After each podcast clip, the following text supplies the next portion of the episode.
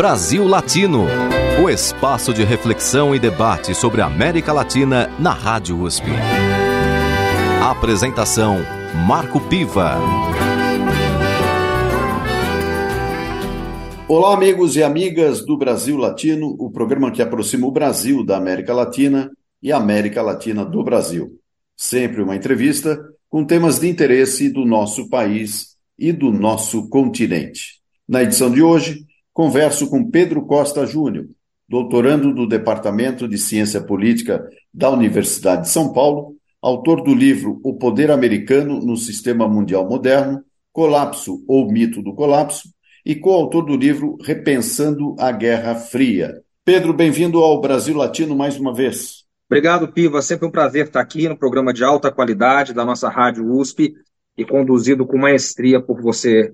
Uma grande honra estar aqui contigo. Pedro, estamos quase finalizando 2023 e foi um ano que, para a América Latina, teve algumas novidades. Começamos lá é, com a posse do presidente Lula no Brasil, tivemos algumas eleições é, e agora terminamos com a eleição de Javier Milei na Argentina. Do ponto de vista da economia, ainda há um cenário de patinação, ou seja, não há bem uma perspectiva muito clara em relação ao que está acontecendo. Então, você, como um conhecedor da América Latina, gostaria que você desse um panorama para os nossos ouvintes sobre aquilo que você viu em 2023 na América Latina. Veja bem, Piva, ah, eu diria de maneira geral que na América Latina o Brasil voltou, a Argentina mudou, a Venezuela escalou, a Colômbia esquerdou e o Chile amarelou. De maneira geral, é isso que nós tivemos. Né? É, do ponto de vista central, o principal ator da região, como nós sabemos bem, é o Brasil. É o Brasil por características naturais de saída. O Brasil ele é na América do Sul, metade da população é metade do território e mais da metade da economia, mais da metade do PIB. Então, o Brasil é aquilo que ah, se chama, nas relações internacionais, de uma liderança natural, ou para usar um termo técnico, é, que o Kenneth Waltz usava, ele é um, um bandwagon, né? quer dizer, é aquele que, uma espécie de luz da onde gira as mariposas em volta. É um país muito grande, uh, para o bem e para o mal. Né? No caso do Brasil, uh, tende a ser uma, uma liderança, como se trata de um continente pacífico, até então, pelo menos até esse equibo, é, uma liderança é, de caráter mais uh, benigna, também usando conceitos aí é, de relações internacionais, usando especificamente o conceito do Joseph Nye agora, ficou famoso por falar sobre, por categorizar o soft power e depois o smart power. Mas, então, de maneira geral, a grande mudança vem do Brasil. O presidente Lula, ele fez agora na COP 28 a sua 46ª viagem internacional, Piva. Foram 46 viagens internacionais em um ano, fora os presidentes, chefes de governo, chefes de, chefes de Estado e representantes da alta diplomacia que vieram aqui no Brasil. E o resultado é inequívoco. A, a, campanha que foi feita em 2022 foi de que o Brasil deveria voltar para o mundo, o Brasil havia se isolado nos últimos quatro anos.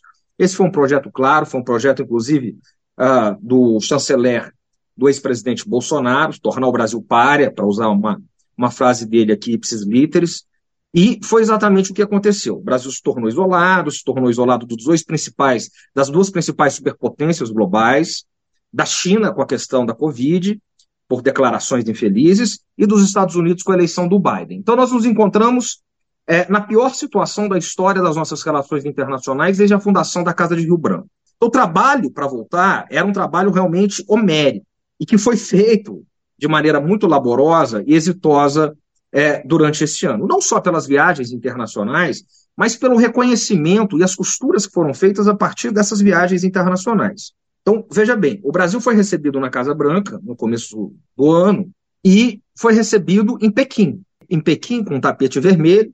Depois, quando os, o Brasil, o presidente Lula esteve com Biden, é, uma semana depois, né, deles falarem sobre a importância dos sindicatos no mundo, Lula, a figura do, do sindicalista global, digamos assim, pela sua trajetória, né, o operário, o sindicalista global, o Biden, você se lembra muito bem, Piva, ele fez a primeira greve, ele pegou um microfone, foi fazer um piquete, fez a primeira greve da história dos Estados Unidos, uh, enquanto um presidente. Isso jamais teria sido feito.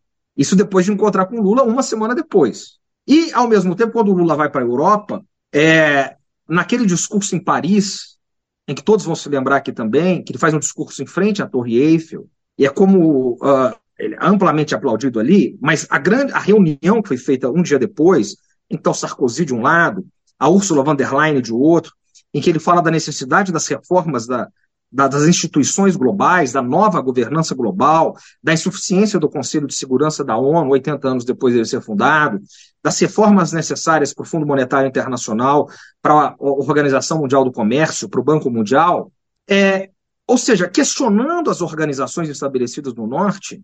É, depois vem uma coletiva e a Ursula von der Leyen, que é a presidente da Comissão Europeia, ela exatamente solta essa frase. Isso está registrado, está on the record, né? desculpa o expressionismo, mas está registrado, tem um vídeo, eles vão para a coletiva, o presidente Lula, Ursula von der Leyen, presidente da Comissão Europeia, e a Ursula von der Leyen diz: ainda bem que o Brasil voltou. Quer dizer, ela repete aquilo que estava é, no, no, projeto original de presidente Lula, chanceler Mauro Vieira e do assessor especial para assuntos internacionais, é, o Celso Amorim. E, por fim, agora nessa COP28, é, o Brasil recebe dos países árabes, sobretudo, o convite para entrar na OPEP+. O que mostra é, como o Brasil ele sai dessa, dessa, dessa, desse momento de isolacionismo profundo para um momento de ser aceito e de ser chamado para as grandes rodas globais, de ser recebido bem na China. É, o Lula é, é respeitado, esse governo é respeitado pelo Putin. Sergei Lavrov teve aqui esse ano é respeitado na Casa Branca, é respeitado pelos países europeus, e tudo isso, Piva, isso é o mais importante, defendendo as bandeiras do Sul Global, sem negociar, digamos, a sua dignidade. Porque o projeto de política externa do governo Lula, ele é baseado num tripé. E eu encerro aqui essa primeira parte. Que tripé esse? São as questões climáticas, essa é a grande bandeira de Lula 3, que não estava em Lula 1 e Lula 2, com Celso Amorim e Lula. As questões climáticas são a grande ênfase. O protagonismo que o presidente Lula dá nessa COP28, a ministra Marina Silva fica muito claro isso. Além disso, é, as outras duas vértices do tripé é, de um lado, a reforma da governança global, novas instituições globais, o que passa também por um momento decisivo que aconteceu em agosto deste ano, que é a expansão dos BRICS, os BRICS 11, é, ou os BRICS Plus, como queira, e o terceiro, que é a marca do Lula, do presidente Lula, digamos, do lulismo, para usar o André Singer, e do lulismo global, diria eu, que é o combate à fome e à pobreza. Então, sem é, entender esse tripé, né, é impossível entender essa volta do Brasil. Todos os discursos do presidente Lula nessas 48 viagens foram nesse sentido. A responsabilidade com o meio ambiente, a reforma das instituições globais e a necessidade do combate à desigualdade e à fome.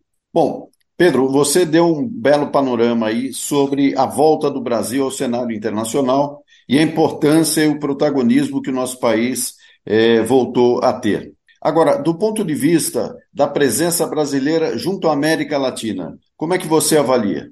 Olha, também, quer dizer, é, precisaria de um, de, de um tempo para fazer essa, esse recorte todo, mas vou sintetizar aqui, né?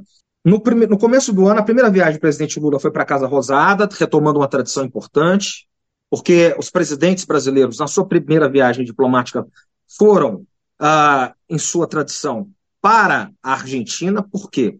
Porque a viagem primeira, a primeira viagem diplomática, Piva, como você sabe, ela é um signo. Ela é uma demonstração nas relações internacionais para a chamada comunidade internacional de que aquele país vai ser a prioridade daquele atual governo eleito no mundo. Então, a primeira viagem internacional de um governo eleito é muito importante. E, tradicionalmente, desde a redemocratização, os presidentes brasileiros viajam para a Argentina. Por quê? Porque a Argentina é o nosso principal parceiro político, regional, principal parceiro econômico, é onde fazemos as nossas fronteiras, é onde nós sabemos que não existe Mercosul sem Brasil e sem Argentina, a nossa integração regional passa por Brasil e Argentina, inexoravelmente, e é aonde nós damos o recado dizendo o seguinte: olha, a nossa prioridade no mundo é, é a América do Sul e a integração regional. O primeiro presidente a quebrar isso desde a redemocratização foi o, Jair Messias Bolsonaro, que ao invés de ir para a Argentina, ele foi para os Estados Unidos e para Israel.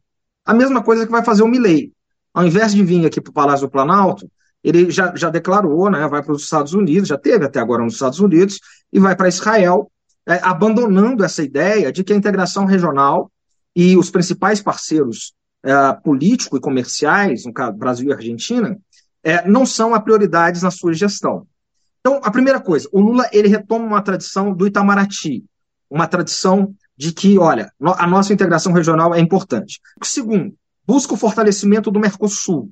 Uh, o Brasil assume a presidência do Mercosul no, no, segundo semestre, faz um movimento importante, aprova a Bolívia uh, no nosso Senado, uma pendência de anos que estava aí.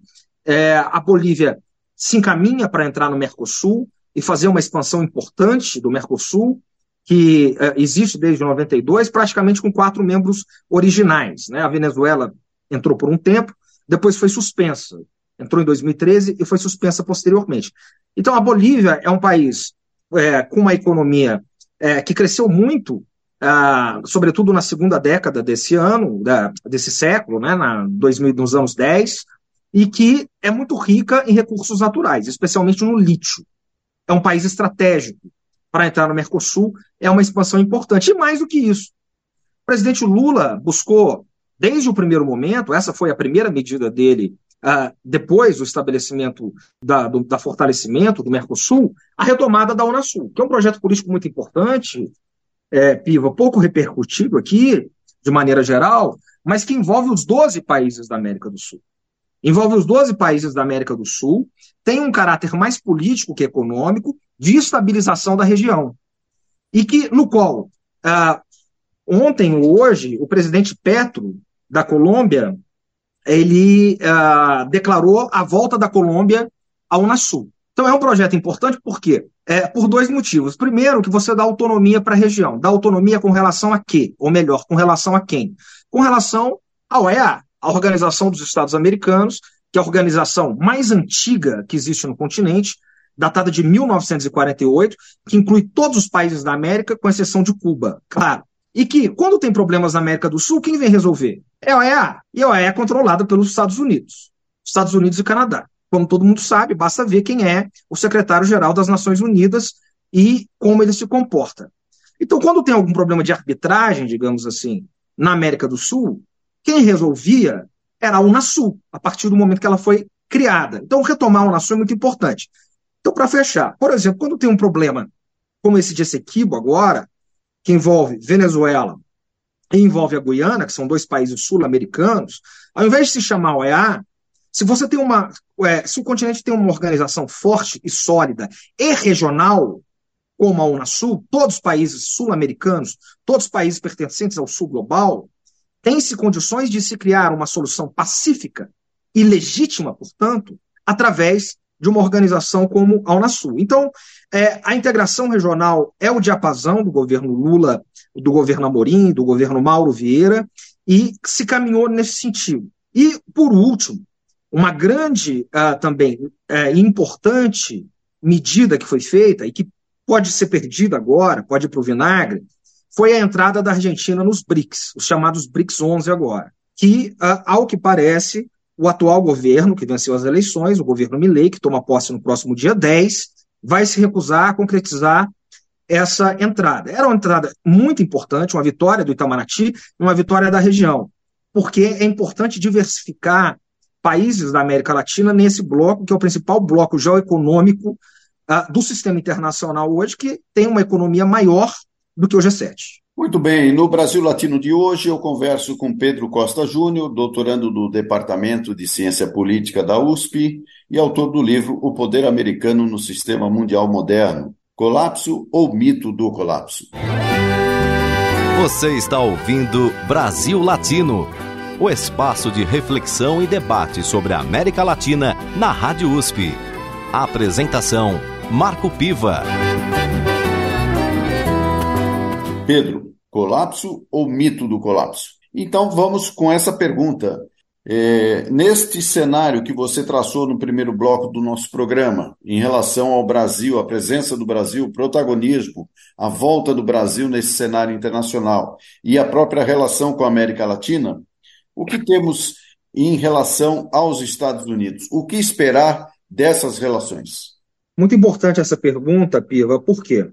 É, ao contrário do cenário que o presidente Lula assumiu em 2003, que era o cenário de, da chamada doutrina Bush, na qual uh, os Estados Unidos começavam as suas. estavam, uh, digamos, no, na, na, primeira hora das suas guerras gêmeas no Afeganistão e no Iraque, entrado, começada a sua incursão no Iraque, o Afeganistão desde 2001, e a doutrina Bush, uma doutrina uh, de política externa é, digamos, arrasadora dos Estados Unidos e na qual os Estados Unidos ainda não tinham contrapontos claros no sistema internacional. Ou seja, a China ainda não tinha se afirmado como uma superpotência global, ela caminhava para isso, mas isso vai acontecer dez anos mais tarde, de 2003, só em 2013, com o lançamento pelo Xi Jinping da iniciativa Cinturão e Rota, é, que também é traduzida aqui no Brasil como Novas Rotas da Seda, que agora acaba de completar 10 anos, em 2023, e a Rússia de 2003 é uma Rússia que estava em frangalhos. É a Rússia de dois anos do governo Putin. É a Rússia pós-Yeltsin. É a Rússia pós a humilhação dos anos 90. Os russos tratam os anos 90 como humilhantes. Então, nesse mundo, é o mundo da hegemonia americana. O mundo de 2003. O mundo de 2023, o mundo mudou em 20 anos.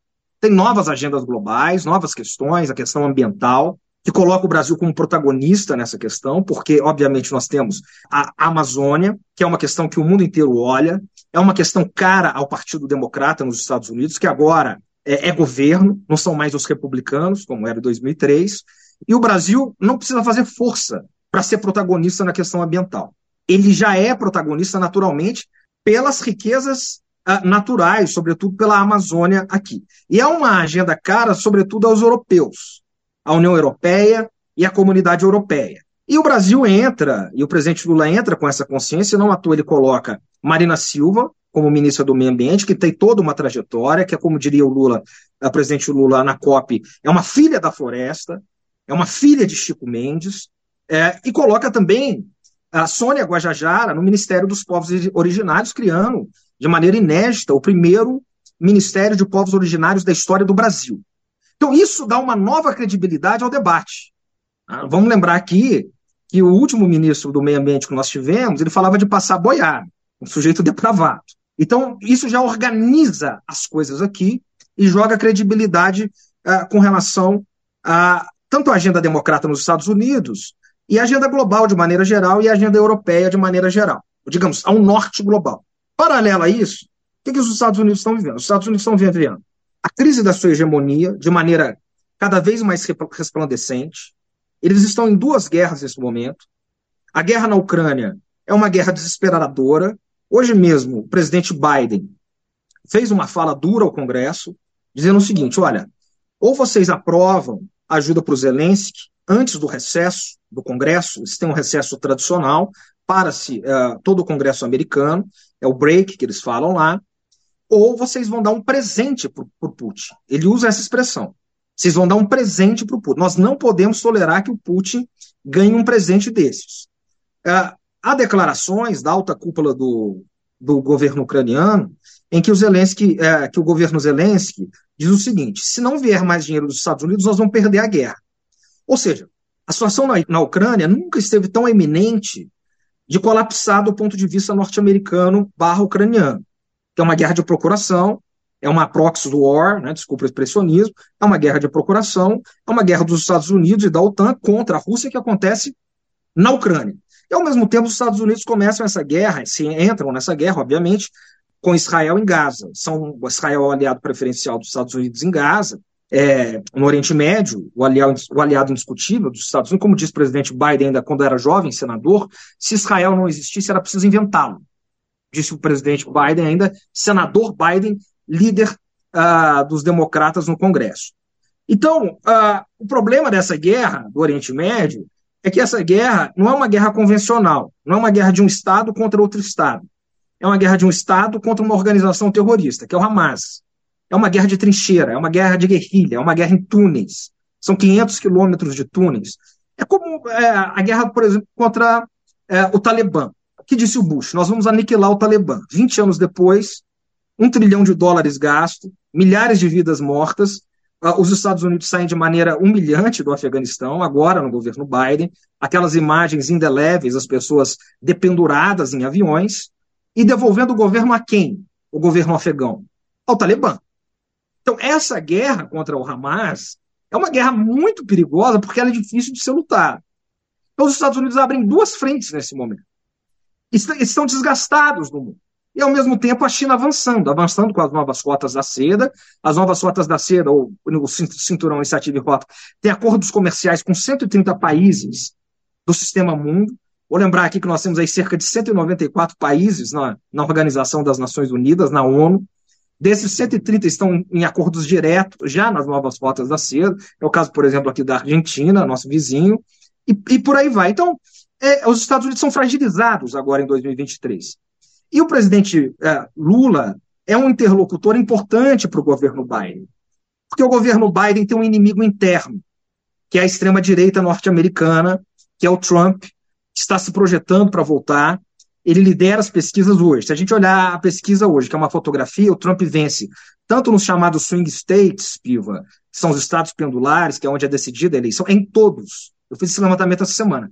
Ele vence em todos os swing states, todos os estados pêndulos e vence no colégio eleitoral. Ele ganha, ele arrasa nas duas. Essa é a fotografia do momento. E, e, e nesse sentido, o Lula, o presidente Lula, é um interlocutor importante.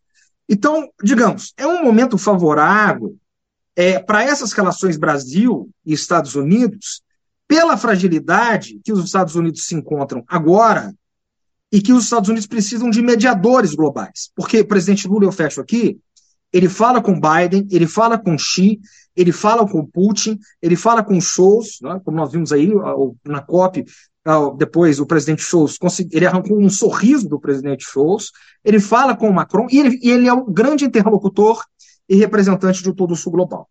Agora, pensando nessa máquina de guerra dos Estados Unidos, que certamente precisa ser mobilizada, e a dificuldade que o Biden está tendo junto ao Congresso, norte-americano, você acredita, e aí pegando até o foco do teu livro, é, há um colapso do Império Americano? Olha, isso está cada vez mais evidente, para responder diretamente a sua pergunta. Né? A crise é cada vez mais evidente. Né? Há um discurso de fundo, que aí a gente precisaria de um podcast de, de quatro horas e meia, se é um colapso uh, fatal, quer dizer, se é de fato o colapso da hegemonia americana. É isso que eu tento fazer no livro mas há uma crise, há uma crise acentuada e uma crise que se acelerou. O Wallerstein, que é um dos autores que eu trabalho, Manuel Wallerstein, ele diz o seguinte: a crise norte-americana ela começou nos anos 70. Ela começa com a derrota dos Estados Unidos no Vietnã, a humilhante derrota dos Estados Unidos no Vietnã, e começa com a crise do choque do petróleo em 73, está aí o Brasil entrando agora com a possibilidade de entrar na OPEP, a importância da OPEP, que foi quem organizou a crise do choque do petróleo em 1973, e ela começa com o fim de Bretton Woods, o fim da paridade ouro-dólar, que uh, os Estados Unidos saem em 71 de maneira unilateral com Nixon, 73 acaba, porque sem Estados Unidos não existe uh, Bretton Woods, não existe paridade ouro-dólar, não faz sentido existir Bretton Woods sem Estados Unidos. Os Estados Unidos saem em 71, 73 acaba. É o fim daquilo, Piva, que o Hobsbawm vai dizer de que são os 30 anos gloriosos do capitalismo, ou os 30 anos dourados do capitalismo. Ou se a gente quiser, os 30 anos keynesianos do capitalismo. É, dali para frente, a hegemonia americana acaba. Você tem o domínio americano. É o poder. Começa-se o combate ao estado de bem-estar social uh, na Europa. O estado de bem-estar social vai ter a reestruturação do final dos anos 70, 79. Aqui na América Latina tem o choque de juros, com o povo triplicando os juros da noite para o dia, depois já 79, depois no governo Reagan, e depois a América Latina vive uma, uma década perdida nos anos 80, com a crise da dívida externa, porque os Estados Unidos triplicam unilateralmente uh, os juros, e depois nos anos 90 vem o famigerado consenso de Washington, que arrasa qualquer possibilidade de parque industrial e de política externa é, minimamente soberana na América Latina. Esse é o cenário. Bom, Diante disso, né, é, depois dos anos 2000, os Estados Unidos eles têm três problemas. E é aí que o Wallerstein vai dizer que os Estados Unidos saem de um declínio que ele chama de moderado para um declínio acelerado. O declínio acelerado começa com a doutrina Bush. Ele começa com a doutrina Bush, porque uh, o, o declínio moderado é essa falta de conseguir manter uma dominação com hegemonia, que justamente acontece na transição dos 70 e 80. Os Estados Unidos se tornam, quer dizer, um país que tem que exercer cada vez mais o porrete e cada vez menos a cenoura. Cada vez mais os Estados Unidos eles vão exercer a sua dominação sem a sua influência, sem a sua liderança, como foi o que eles fizeram nos 30 anos dourados, quando eles reconstruíram a Europa pelo Plano Marshall, reconstruíram a Alemanha, reconstruíram o Japão, depois de Hiroshima e Nagasaki. Agora não, o que, que eles têm a oferecer ao mundo? Essa é a pergunta. O que, que os Estados Unidos ofereceram para a América Latina desde os anos 80? Como eu disse aqui, anos 80, crise da dívida. Anos 90, crise uh, consenso de Washington. E, e desde o século XXI, essa é a grande diferença. Os Estados Unidos não têm um projeto econômico, como você sabe, Pivo, de desenvolvimento da América Latina. Não tem um projeto de construir uma ponte, uma viela, uma pinguela. Enquanto isso, a China aparece e aparece com um projeto de reconstrução, é, digamos, global, através de estruturas, através de fortalecimento de trocas, de win-win, ou seja, ganha-ganha. E, ao mesmo tempo, uh, o que nós vemos é a recomposição da Rússia como grande rival militar dos Estados Unidos nos anos Putin, e mais recentemente, uma união entre Rússia e China, que fazem uma parceria estratégica nos últimos dois anos, dois, três anos, e se tornam, a parceria sino-russa, digamos, o grande contraponto dos Estados Unidos no sistema internacional, oriundos da Eurásia. E junto a isso, e eu fecho aqui, nós temos uma série de organizações internacionais construídas no século XXI que não existia antes, que refletem esse é, declínio acelerado da hegemonia americana, como, por exemplo, a Organização para a Cooperação de Xangai, como, por exemplo, as parcerias econômicas euroasiáticas e como, por exemplo, os BRICS, que agora serão BRICS+, BRICS Plus ou BRICS 10 ou 11, tanto faz, mas que mostram, digamos, as fissuras nessa ordem liberal construída pelos Estados Unidos no pós-guerra. Pedro, nosso tempo está terminando, mas eu não posso encerrar esse programa sem que você use pelo menos 30 segundos para dizer para os nossos ouvintes qual é a sua avaliação em relação ao conflito Venezuela-Guiana. Onde é que isso vai parar? Como é que isso vai ficar daqui para frente? Bom, pegando o gancho na última resposta, esse conflito agora, ele só pode aparecer nesse cenário, nesse cenário de, de, de decadência, de declínio da hegemonia americana. Isso seria impensável, digamos, durante a doutrina Bush, no começo dos anos 2000, onde a hegemonia americana ela, ela era muito firme, ela começa, digamos, esse declínio acelerado, mas ela não tinha rivais ainda.